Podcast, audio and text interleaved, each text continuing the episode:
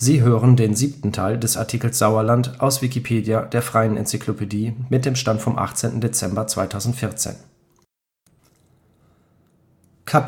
Verkehr Straßen und Wege Straßen, Landstraßen, Hohlwege oder Feldwege bestanden vielfach schon vor dem Mittelalter. Dazu gehörten die über 1000 Jahre alte und rund 500 Kilometer lange Heidenstraße, die von Leipzig über Kassel nach Köln führte, der Römerweg sowie der Kriegerweg, der Siegen mit Paderborn verband. Bis ins 19. Jahrhundert führten die bis dahin unbefestigten und kaum unterhaltenen Verkehrswege vorzugsweise über die Höhen, weil die Täler wegen der unregulierten Gewässer häufig unpassierbar waren. Im Sauerland waren die Fuhrleute bis weit ins 19. Jahrhundert hinein ein wichtiger Beruf, der in einigen Gebieten teilweise auch den Mangel an anderen Verdienstmöglichkeiten kompensieren konnte. Affeln bei Neuenrade war bekannt als Kreuzungspunkt eines Wegenetzes, das in viele Himmelsrichtungen ging. Auch die damalige Königstraße führte über diesen Ort. Je nach Witterung nur schwer passierbar war die Hönnetalstraße von Menden über Balve nach Werdohl. Neben den Furten waren gut passierbare Brücken über die Hönne wichtige Übergänge, zum Beispiel von Küntrop bei Neuenrade nach Garbeck bei Balve, die Brücke vor dem alten Balver Stadttor (mittlerweile abgerissen), die Brücke von Sanssouci nach Beckum, die sehr alte, denkmalgeschützte Brücke in Volkringhausen sowie die Brücken in Lendringsen und in Menden. Im schwer passierbaren Hönnetal soll es im Mittelalter der Sage nach häufig zu Raubüberfällen gekommen sein. Die Burg Klusenstein galt als Raubritterburg. Straßen mit befestigtem Oberbau, meist eine Packlage aus Schotter, sogenannte Chausseen, wurden erst zu Ende des 18. Jahrhunderts gebaut die erste im Sauerland war die in dieser Region um 1780 gebaute Holland-Frankfurt-Straße, die von den Niederlanden kommend über Wesel, Essen, Hagen, Halver, Meinerzhagen, Drolshagen, Olpe, Kreuztal, Siegen, Dillenburg und Wetzlar nach Frankfurt führte, im Sauerland allerdings nur Stückwerk blieb König Friedrich Wilhelm II. (1786 – 1797) ordnete an, dass Kunststraßen mit gewölbtem Profil gebaut werden sollten, besonders im Suderländischen Teile der Grafschaft Mark, und zwar wegen der Felsen mit einer Breite von wenigstens 12 bis 16 Fuß der Oberpräsident Ludwig von Vincke fand bei der Übernahme seiner Amtsgeschäfte außer der Holland-Frankfurt-Straße nur drei teilweise fertiggestellte Chausseen im ehemaligen Herzogtum Westfalen vor: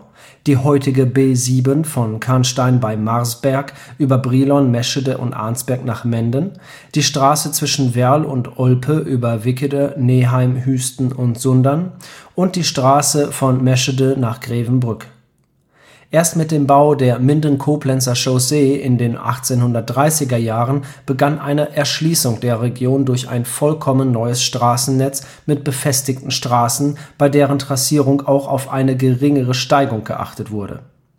Gleichzeitig gerieten viele der uralten Fernstraßen und Fuhrmannswege in Vergessenheit und sind heute nur noch als zugewachsene Hohlwege in der Landschaft erkennbar um die Straßen in Ordnung zu halten, wurde an Schlagbäumen Wegegeld erhoben, so in Holzen, Sanssouci, auf der Kuschert bei Blintrop, auf der Wilhelmshöhe, bei Buchholz zwischen Neuenrade und Altena und in Finnentrop an der Lennebrücke. Die Erschließung durch Autobahnen erfolgte erst sehr spät und auch nicht so dicht wie in anderen Regionen, weil die schwierige Topographie den Bau sehr erschwert am 25. Oktober 1971 wurde die Sauerlandlinie (A 45) für den Verkehr freigegeben. Am 7. Dezember 1976 wurde das letzte Teilstück der Autobahn Köln-Olpe (A 4) fertiggestellt. Der Weiterbau über das Kreuz Olpe Süd hinaus durch das Rothaargebirge zum Kirchheimer Dreieck wurde zurückgestellt Seit dem 1. Dezember 2006 ist allerdings der Anschluss zur Hüttentalstraße bei Krombach in Betrieb. Den Norden des Sauerlandes erschließt die noch nicht ganz fertiggestellte Bundesautobahn 46 Hagen-Iserlohn-Arnsberg-Bestwig. Der nordöstliche Teil des Sauerlandes ist auch über die Bundesautobahn 44 zwischen Dortmund und Kassel zu erreichen. Eisenbahnen Bergisch-Märkische Eisenbahn-Gesellschaft das Sauerland wurde trotz der bis 1833 zurückreichenden Planung erst relativ spät vom Eisenbahnverkehr erschlossen Entscheidende Bedeutung für diese Entwicklung kommt der 1843 gegründeten Bergisch-Märkischen Eisenbahn-Gesellschaft, der BME, zu. Dieses Unternehmen war im 19. Jahrhundert die zweitgrößte Eisenbahngesellschaft im Königreich Preußen und darüber hinaus in Deutschland. Es schuf in rund zwei Jahrzehnten den Kern des Schienennetzes, wie es bis heute im Sauerland noch besteht. Den Anfang machte im Jahre 1859 die Ruhr-Sieg-Strecke, gefolgt von der Biggetalbahn und der Volmetalbahn. In den 1870er Jahren erschloss die BME auch den Norden des Sauerlandes durch die Obere Ruhrtalbahn. Die letzte Bahnstrecke im Sauerland, die noch von der BME geplant worden war, wurde 1882 von Menden bis Hemer in Betrieb genommen und 1885 über den neu errichteten Iserlohner Ostbahnhof bis Iserlohn weitergeführt.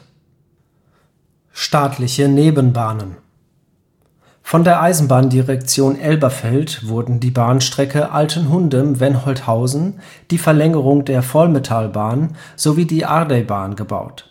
Weiterhin wurden die Bahnstrecke Finnentrop – Wennemen, die Bahnstrecke Plettenberg – Herscheid und die Bahnstrecke Altenhundem – Birkelbach gebaut und außerdem die Hönnetalbahn erstellt. Privat - und Kleinbahnen Bedeutend für die Region waren die Kleinbahnen. Die Kreisaltenaer Schmalspur-Eisenbahn (KAS) verband Lüdenscheid mit Altena und Werdohl sowie Schalksmühle mit Halver.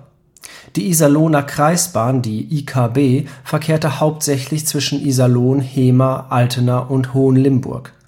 In Hohenlimburg verkehrte die Hohenlimburger Kleinbahn (abgekürzt HKB). Im südlichen märkischen Sauerland gab es die Plettenberger Kleinbahn (kurz PKB). Weiterhin folgten Ruhr-Lippe-Kleinbahnen, die Westdeutsche Eisenbahn-Gesellschaft und die Kleinbahn Steinhelle-Medebach. Stilllegungen In den Jahren nach der Währungsreform von 1948 begannen umfangreiche Stilllegungen. So existiert heute unter der Regie der DB Regio NRW GmbH und der Abellio Rail NRW nur noch ein Grundnetz. Die Feinverteilung im ÖPNV in der Fläche des ländlichen Raumes obliegt in weiten Teilen dem Omnibusverkehr. Sie hörten den siebten Teil des Artikels Sauerland, aus Wikipedia, der freien Enzyklopädie. Der Inhalt steht unter der Lizenz Creative Commons Attribution Share Alike 3 Punkt 0 Unported und unter der GNU Lizenz für freie Dokumentation